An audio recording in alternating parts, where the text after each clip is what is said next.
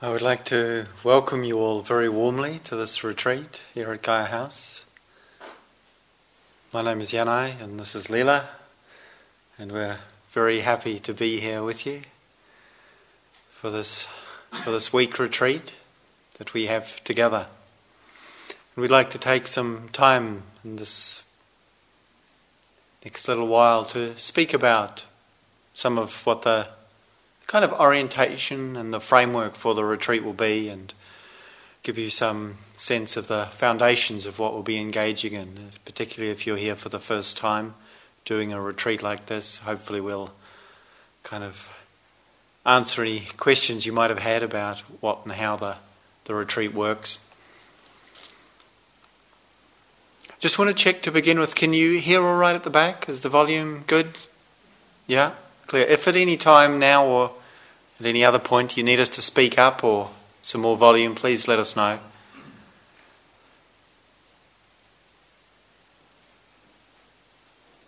So it's kind of interesting and both uh, curious but lovely for me coming, finding myself here in a room with looks like 50 or 60 people who've chosen to spend a week on retreat in silence, each of you, for perhaps different reasons. Some of you coming into a situation like this for the very first time, and uh, particularly warm welcome to you. And some of you coming back, having done this sort of thing before, and uh, equally warm welcome to you. It's like, for me, something very, very beautiful, very precious that uh, so many things you could have chosen to do with the next week, and you've chosen to come and be here. And what, is, what does it mean to choose to come and be on retreat, to come into a situation like this? It can be different for each of us, of course. And yet, certainly for myself, when I first encountered this kind of an opportunity, this kind of situation, it was something that immediately spoke to me. And this was sort of 20 something years ago when I was traveling in Asia and someone told me I should go to a meditation retreat. And I didn't actually have any idea what a meditation retreat was or whether I should or shouldn't go to one, but it sounded vaguely challenging and a little scary, so I thought that's a good reason, I'll go and see what that's like. And uh,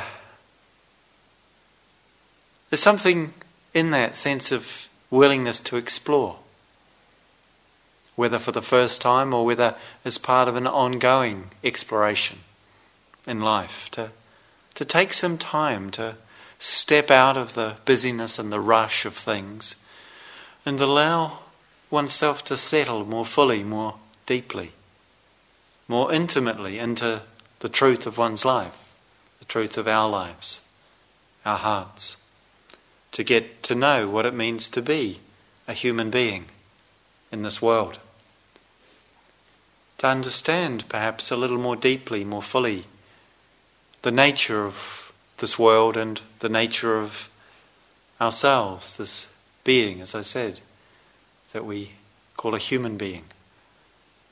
To get to know what that's about in a different way, perhaps, than we might have previously. To deepen the understanding we may have come to already in our lives. And so you could have gone on holiday to somewhere warm and sunny. And maybe it'll be warm and sunny here, but it's not that a retreat is necessarily a holiday.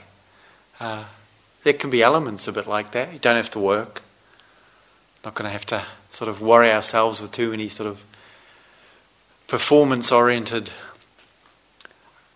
objectives. We'll talk a bit more about how that works. But what is it to come and choose to spend a period of time like this? In one sense, it might look strange, unusual, weird. Some of you may be even questioning a little bit, having arrived here, and there's a certain moment when it gets quiet and everyone's suddenly sitting in straight lines, and there's this, you know, kind of, kind of funny atmosphere. You suddenly wonder, what am I doing here? You know, what's this about? And it's a good question actually to be asking. You know, what are we doing here? Not just on a retreat, but with our lives. What are we doing here? Because it's easy to live one's life kind of driven by the pressures of needing to take care of body and look after you know, our practical needs, take care of our responsibilities, family, work, social commitments, other engagements. And in all of that, not quite find enough time to, to really know for ourselves what's most important, to understand in ourselves what's most true, most real, most authentic. And the situation here is really an opportunity and an invitation for that. To come closer, to enter more consciously and more deeply into our lives, and to see what we might discover in this. Some of which may be rich, delightful, sweet, and delicious. Some of which may be challenging or unsettling or scary, even. Some of which might be kind of boring and uninteresting and not particularly, you know, what we came here for. And yet we can't know in advance what it will be. But what we can know is that there's something in us, and I'm very confident in this in the conversations I've had with hundreds and I guess thousands of people over the years about this, that there's something about what it means to be what we are, to be what we call a human being, that's interested to, to know, to understand, to awaken our capacity for, for profound and open hearted love, for a real sensitivity to each other and ourselves, and for an understanding of life that allows us to live in harmony with, rather than in conflict with the way life unfolds. And that this interest that we have, that we share, isn't something that's just sort of turned up recently for the you know the, the latter generation or two of human beings, but it's something that people such as ourselves have been interested in throughout the ages of history. in all parts of the world, women and men have done what we'll be doing here, in this very form and in other forms too, as a way of turning towards our lives and what it is that we most love, we could say, what it is that we most value or treasure. Please come in.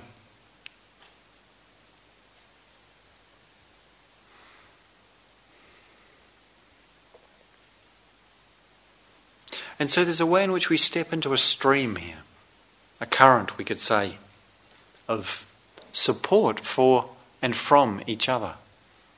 Not just this group here, and we'll really, in being together, recognize over the days how much support we give to each other. Even just seeing it, you might want to take a moment and look around. You know, one of the interesting things is we at the front, we get to see you all the time, but mostly you don't get to see too many of each other. At least maybe not yet. And just see. You don't have to look around. But if you feel inclined, just seeing a bit of sense, look at these kind of curious creatures as, as we are human beings. Kind of sweet and sometimes a little confused.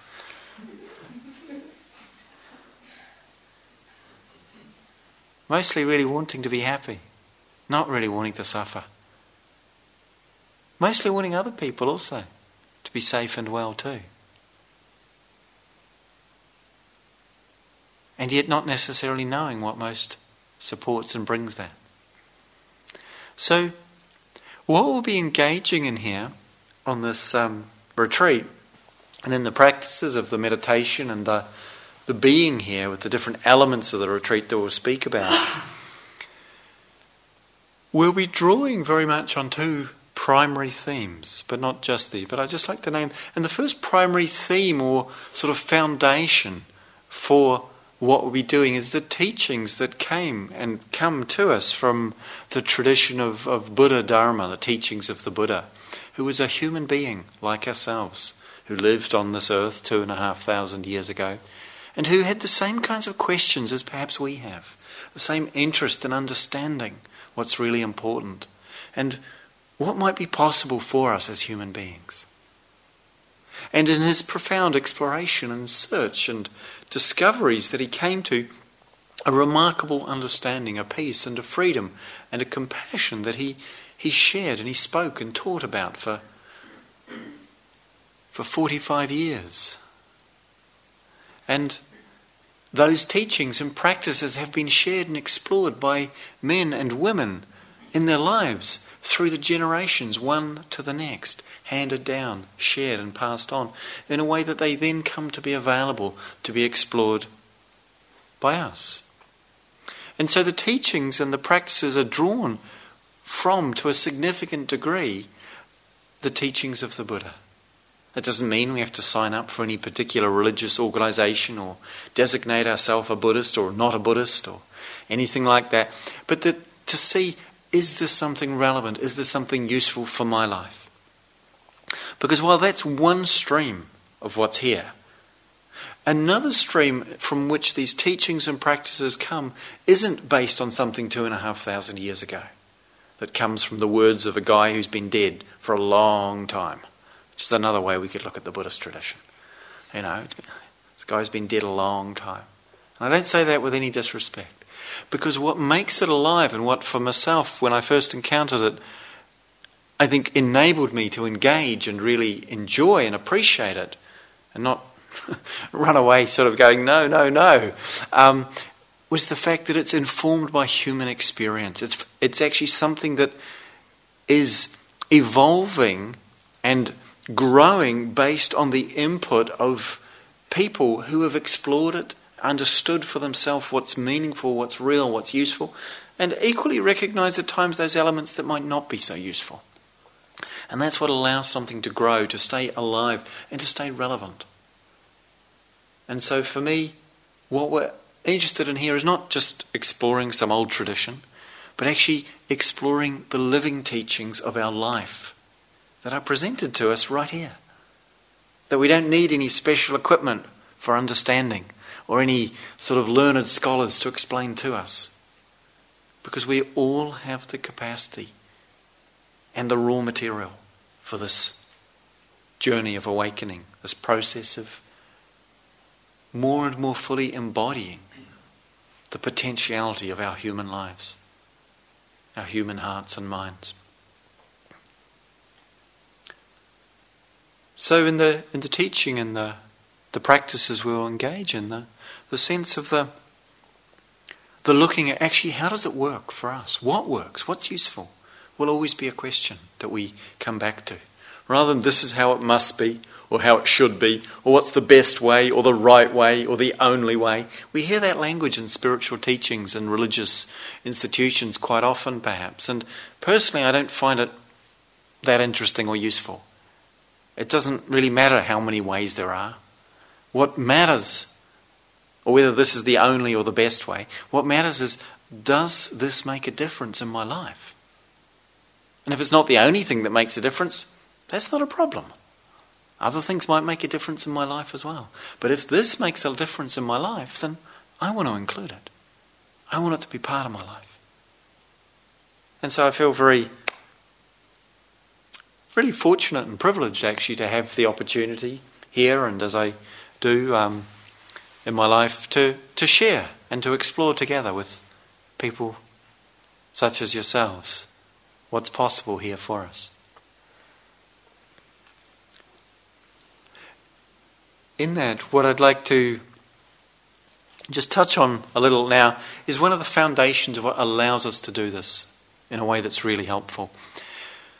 For me, the whole of both Buddha's teaching, but also spiritual practice in that very immediate and organic sense of what comes out of our lives, for me, it's all founded on the fact and the truth and reality that we care. As human beings, we care. It's fundamental and unarguable to my mind. You can argue if you like, I don't mind, but from where I'm sitting, it feels unarguable that we care. I don't see why anyone would come and do what you're doing here if you didn't care. It just wouldn't lead to deciding to go on a retreat. It really wouldn't. We care deeply about life. None of us want to suffer. And yet, in life, there are those things that are difficult. And in living together as a community of human beings and of living creatures, what we often find is a lot of suffering arises through the actions and behaviors of others in our community and from ourselves at times also. And so, as a, as a foundation for spiritual practice and for this retreat, one of the, the most useful and powerful things we can do is align our intentionality with that basic caring, that basic wish for our own happiness and well being, and an acknowledgement that this is something we share with everyone. And what the implication of that, and the simple implication of that, is to really do so much as we're able, so far as we're able, to, to refrain from causing harm to others or ourselves, refrain from hurting or bringing about suffering in others or ourselves. Which is something kind of so obvious in a way that we mostly wouldn't need to say it, except it's not always what happens. There are sometimes powerful forces within us and certainly around us in the world that we can see lead to a lot of suffering. And one of the things that makes a difference is just seeing we have the capacity in ourselves to make the choice to say, actually, I don't wish to consciously give support to this. And the way that we express this as a foundation for the retreat, and, and for some here, I'm sure, as a foundation for our lives, is in the tradition what's described as the five ethical guidelines or precepts, which are kind of orientations, and we could say also rules of training or practices that allow us to look and see where we can, so far as we're able, refrain from causing harm to others, to ourselves. And the first is to refrain from taking life of any living creature, even those that might be small, apparently insignificant, and possibly irritating. And we've all probably encountered plenty of those in our lives. To know that even the smallest creatures, their life is precious to them.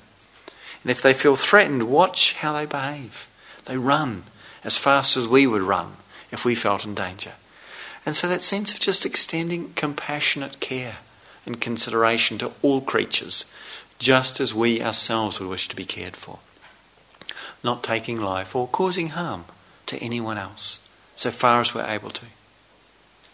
Refraining also from taking things that don't belong to us and aren't offered to us freely. Because we all know how painful it can be when the things that we own or have the use of disappear or get misused or damaged. And something about respecting material things. Very helpful, very supportive. Just to know that, oh, okay, our things are going to be safe here. We don't have locks on the doors. And it's interesting what it's like to just live with a sense of trusting that our and everyone else's intention here is to respect each other's property. The third guideline is to refrain from harmful expressions of sexuality, which, in the context of a retreat, means to actually refrain from intentional sexual behavior. It's not to say anything in at all give the message that sexuality is somehow unspiritual or not okay, but in the context of the retreat and being in the in the way of silence and solitude and meditation, it's really useful to gather one's focus and really hold it more centrally within one's own experience and not to be looking outward for sort of entertainment, stimulation, gratification in that way. And so we just hold that energy, gather that. And what it means is we can all be here together as human beings. Rather than kind of in that way of looking for, you know, am I interesting? Am I interested? Am I not interested? Am I not interesting to others in that way? Just letting all that be really given a break for now. And of course, you know, we're all in silence and there's really not much chance for sort of getting something going anyway. So it's kind of easier just to give the whole thing up for a week and, uh, you know, we can pick it back up when we go out of here. And for those who wish to, of course, it can be lovely and wonderful. The fourth precept is to refrain from causing harm through expressions of speech that are untrue, unskillful. And particularly in that just we're going to be in silence. We'll say a little more about that in a moment. But just the sense of respectful, being respectful of the power of words, both in what we might speak about or say if there are situations, and there will be, where we may need to speak in uh, interviews or practical things. But also in the way we use the language inside our own minds and the thoughts and the way we relate to ourselves to see what is it to speak from a place of kindness and to to be aware of how often we think we know what's true when in fact it's not so certain. To give a little bit more space to the unknownness, the uncertainties, the mystery of things. But essentially, in terms of that precept, to really support the silence.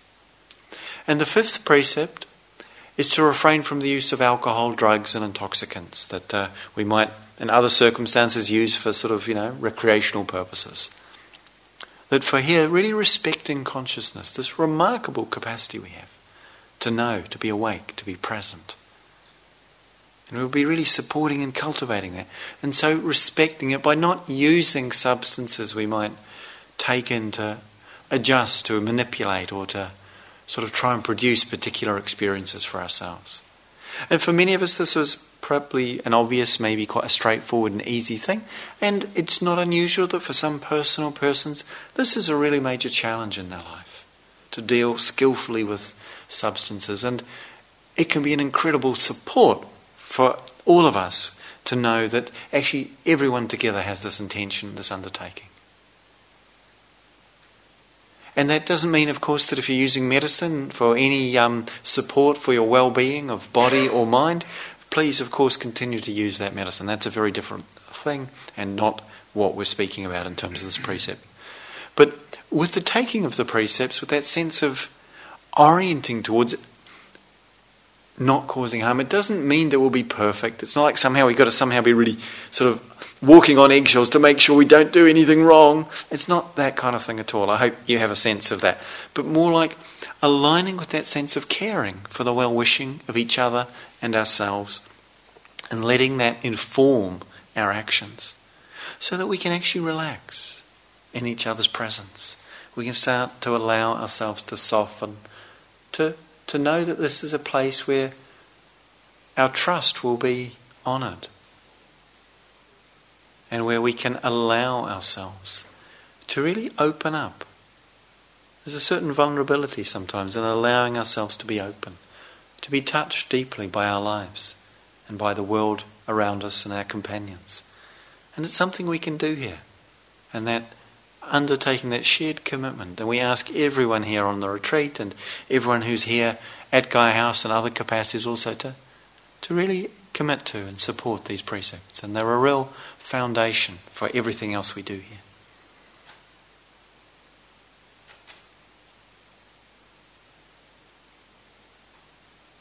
So I'll pass over at this point to Leela. Oh, we're color coordinated today.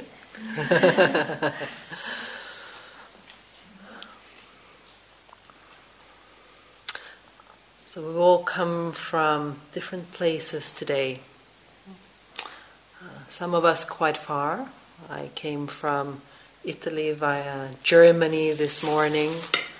You know, there are some Swedish people here, and uh, so we've traveled distances. And for most of us, coming here means quite a lot of preparation, arranging things with work, with family, practical matters. It's a kind of build-up of energy, right, and taking care of things.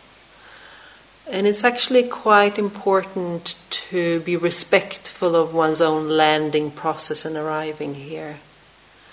To really allow yourself to land here.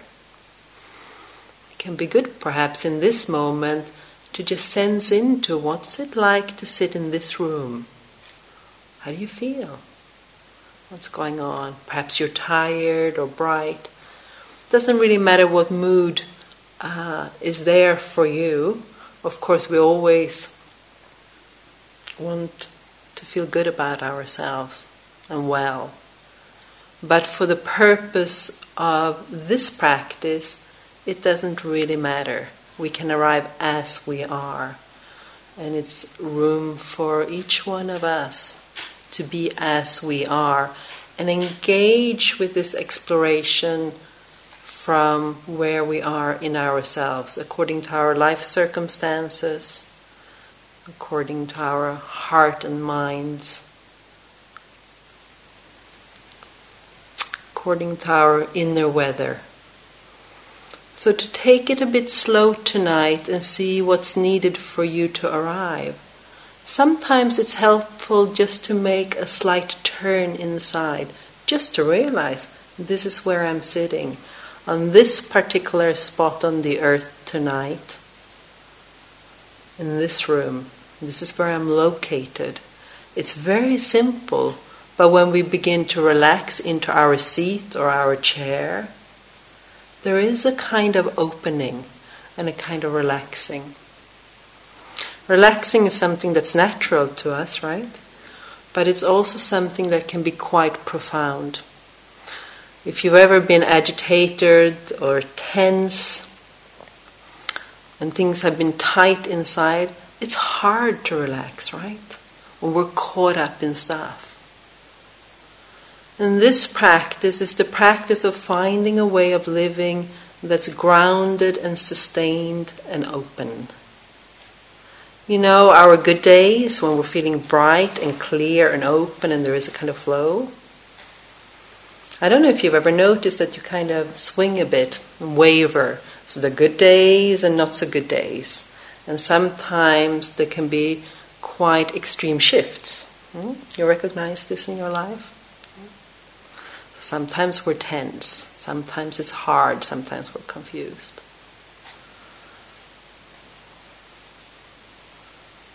Over the years, for me, although I've had lots of different focuses for this practice, it's come down to something very simple. It's been distilled into something very simple. What is it like to live a real life, an authentic life? An awakened life, a simple human life, a full life. How can that be done in a sustained way, not just on the good days, but really, truly? A human life, including all our challenges that we have. We have outer challenges, but what we can discover here, and it's part of our work, this involves a little bit of work, it's true is to actually come up against ourselves. And when we do, sometimes what we find is that a lot of our own complications actually happens in our own mind. But there are skillful ways to unpack this. There are skillful ways in which we can relax little by little. Not relaxing into something else, not in becoming something else, but becoming ourselves.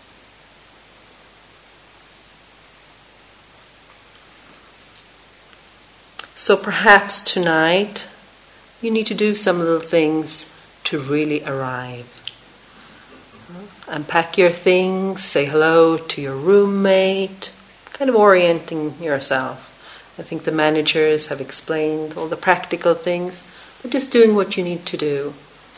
And then it's helpful to see how can I support myself here? How can I simplify because when we simplify things, the important things have a chance to emerge, to arise in our heart and in our minds. Simplifying, for example, can mean to put aside magazines, books, computers, notebooks, to turn off Facebook, Twitter, mobile phones certainly, to kind of just clear, clear the space. It's actually really important. We have a way of kind of hooking ourselves into all sort of habits in life that we have. And here we're inviting simplicity. Simplicity is good for our being. Simplicity helps to bring out real clarity and real connection. So, see for yourself how you can simplify things. On our part, and it's a part of a long standing tradition, there will be a beautifully simple schedule. There'll be a wonderful program of simplicity. And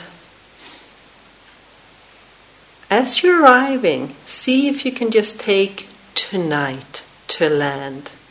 We're talking a little bit, we'll do a little bit of meditation, not so much, and then we'll have a rest. And we will meet tomorrow morning But we don't need to worry about tomorrow. Tomorrow will take care of itself, will present things to you, and there will be instructions and guidelines. So sometimes what we do is that when we embark on a journey like this, whether it's with hesitation or excitement, worry, it's very new, or oh, I hope I get to that same place as I did last time, all these kind of hopes and fears that we have. To just relax a bit there, that kind of way where we extend our mind and we try to hold the whole of the retreat. Six days, seven days, how many hours of meditation could that possibly be? And so we start to sort of try to hold it all.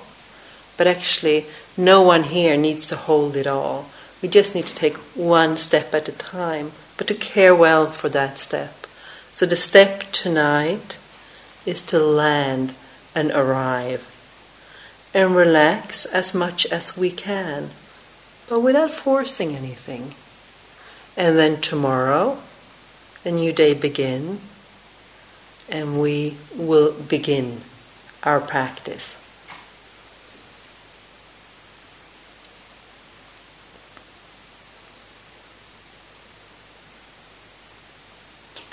Perhaps the most profound teacher on this retreat, as on all retreats, is silence.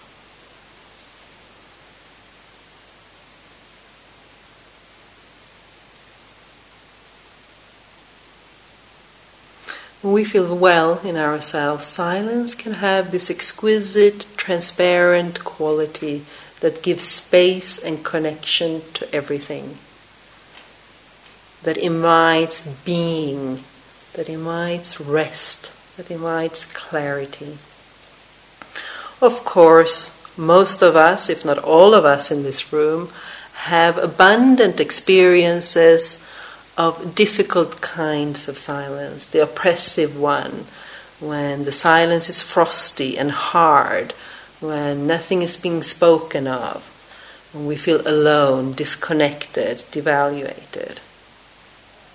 That kind of silence is extremely challenging for us. So, the silence that we're inviting here is a silence of support.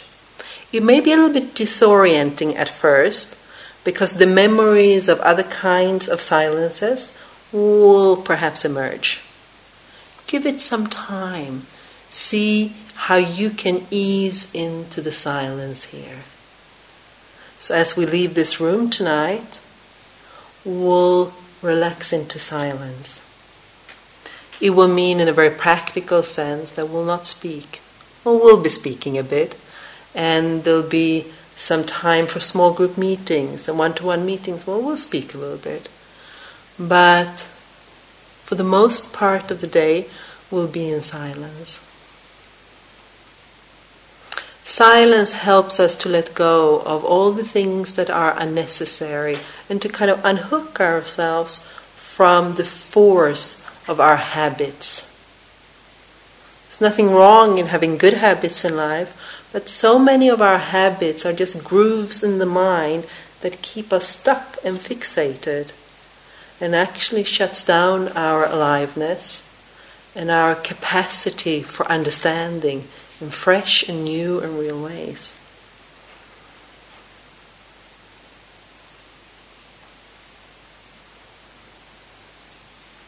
So there is silence between us. And it's actually really helpful to take on that little challenge of not sort of pulling for the attention from somebody else with kind of smiles and sort of getting confirmation and, and getting a sense of, yes, you're there. We all have our habits and how we get warmth from one another and have a sense of belonging.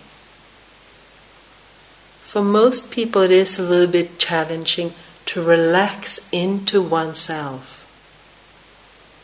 And there is an element of aloneness on a retreat, but it's not the aloneness of being abandoned or closed out to be able to be alone with one's own heart and being can be empowering, sweet, and tremendously deepening. So give it a chance. We are here together for a good reason, and that is the support. But the support we give one another is the silent support of showing up together, just like we've done this evening, coming from different places, traveling across the land and the air, and however we've done it.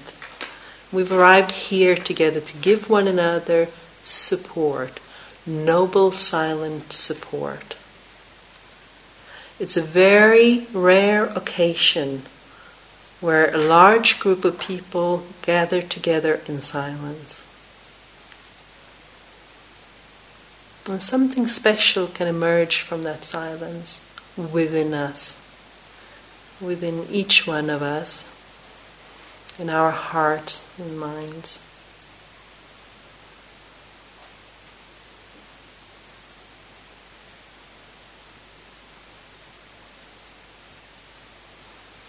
A good friend of silence is slowing down. So simplifying, relaxing into the silence. And as the outer silence between us begins to take hold, we may also have taste of inner silence where we actually have more space in ourselves. And so it's also helpful to slow down because as we slow down, we step out of our habitual moods, our habitual reactions, ways to do things. Have you noticed sometimes when you're with other people, you, one kind of tends to bump into one another? And sort of, it can be a little bit uncomfortable being with lots of people. There's no space. I need space.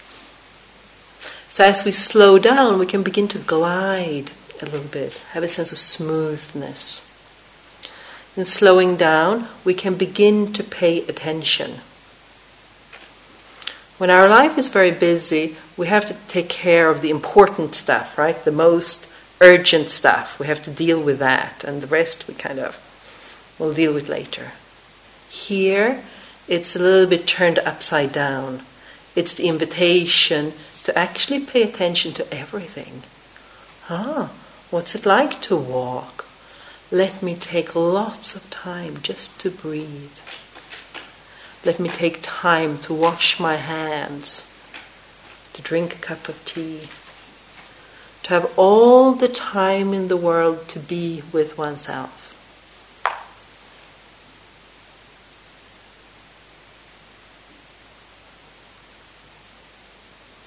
Perhaps you can sense the promise of that.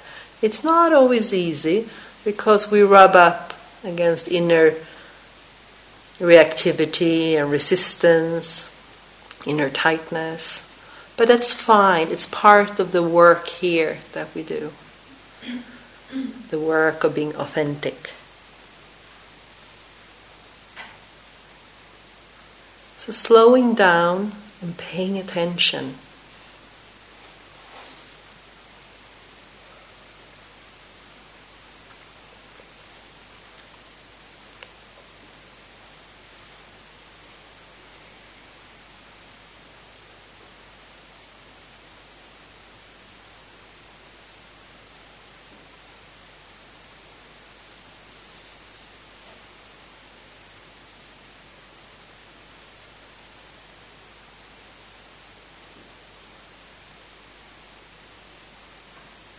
like to speak a little bit about meditation.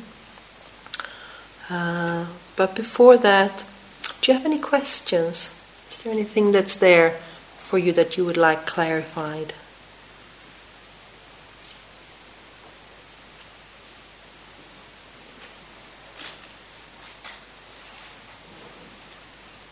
Yes.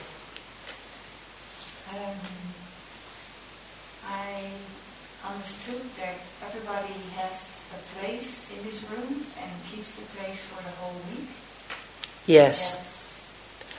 Yes. So you, so you, you keep your place. However, if for some reason you're not really comfortable where you are, uh, sometimes if you have a problem with hearing and you sit too far away, uh, it's not so helpful. So there are some spaces here in the front uh, where you can come and sit. So with consideration to the other people, it's okay to change your place, uh, but not to take somebody else's seat. Yeah? Okay. And actually, maybe I just add to that that if and sometimes people want to move a little bit from a place on sitting on the floor to a chair and back to just kind of keep one place that's your place in a way that you're mainly using and if you want to use a chair now and then use it but then take your things off it and um, go back to the floor. Or if you're mostly on the chair if you use a place on the floor take your things off it when you're not using it. So it's available for someone else because there's quite a few of us and not so many spare spaces. Yeah. Thank you.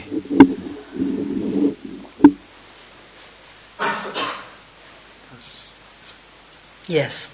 Sorry, I'm doing the washing up of the tea time, and there was a question around um, about the organizer said about potentially missing, not being in time for the meditation. Ah, it's this one.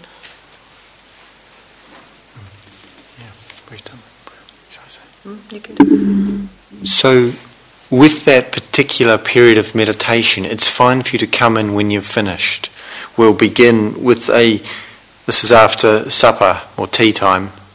Um, we'll begin with a period of standing meditation and then sitting, and it'll be fine to just come in when you're done. Sometimes the groups, it depends how things go. Sometimes it's possible to get it done in time, sometimes not.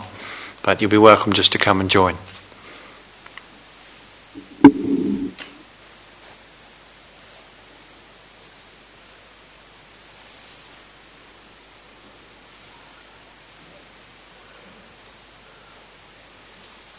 Any other questions? There for you.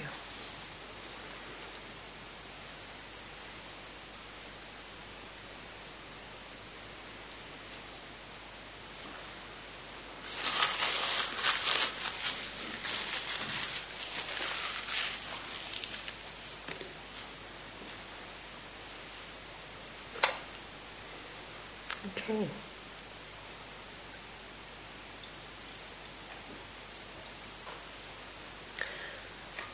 You've been sitting for quite a while, so perhaps if uh, you want to just take a few moments without leaving uh, the hall, if you want to stretch a bit, stand up and, and get a little bit of energy in your body, then please feel free to do so, and then we'll start our meditation practice this evening.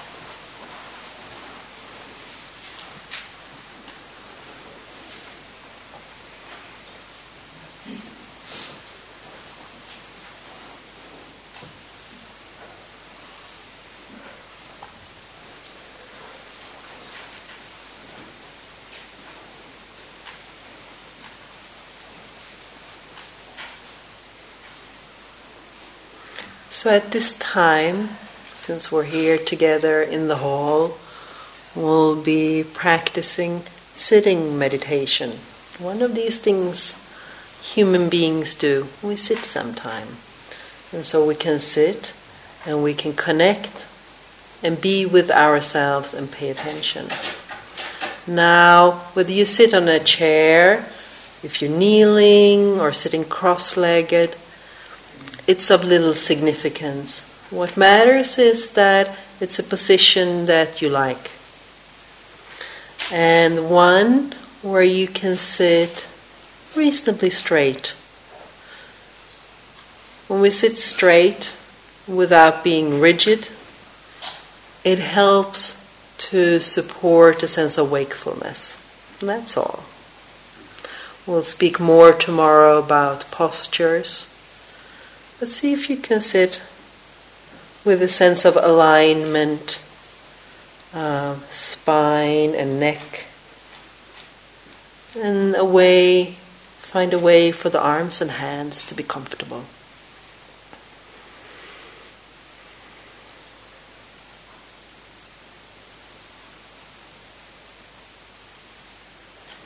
So, meditation practice is not about efforting.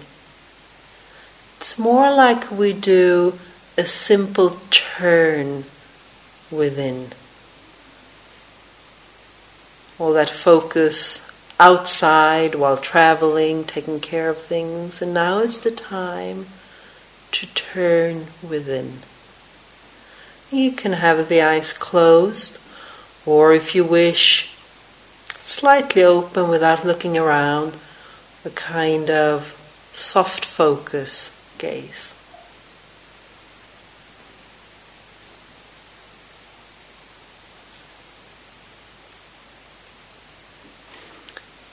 If one takes a bath, one is a little bit cold, a warm bath, or if you take a cool bath in a lake or a pond when you're warm, what happens then?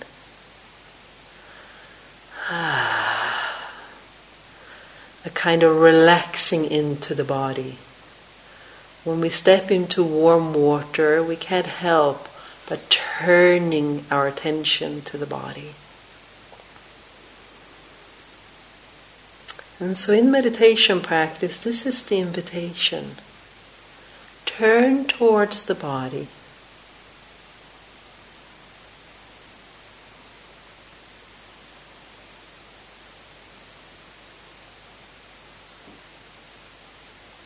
So, right now, perhaps breathing in fully. It's a good way to turn towards the body. Just breathing in.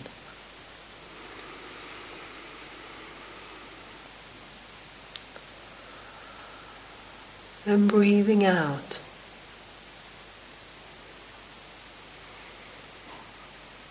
And on that out breath, settling a little bit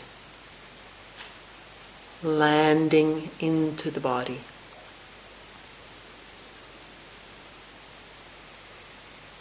Perhaps doing that a few times, breathing in fully, feeling what that's like, and breathing out fully.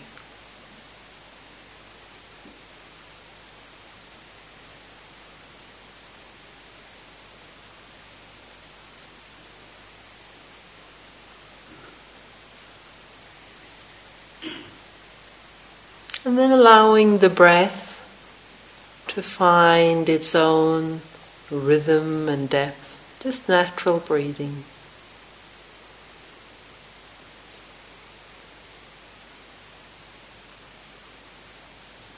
It's helpful to allow body and mind to soften, just intention to soften, release tensions sometimes just intention to relax makes a difference, makes us relax. There may be areas of tension, that's fine.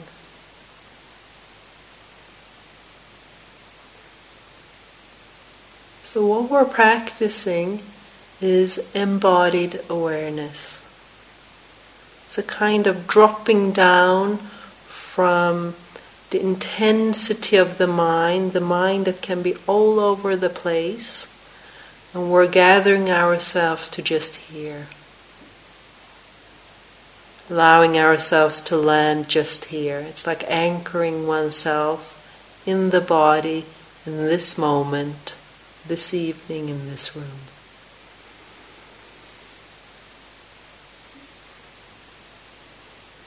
So you may find yourself being all over the place, thinking, dreaming, no problem.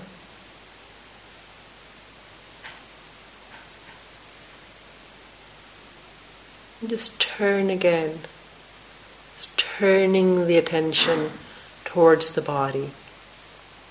See right now where you can feel the breath. Perhaps somewhere chest, belly area. A kind of movement, perhaps.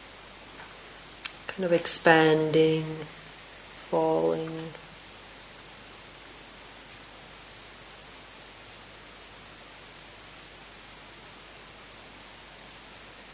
Keep it very simple. No need to effort.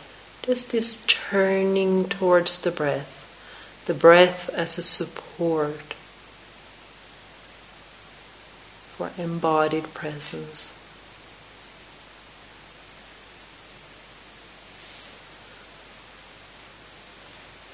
So let's practice a few minutes like this together, supporting one another by engaging in our own anchoring, in our own relaxing into embodied presence.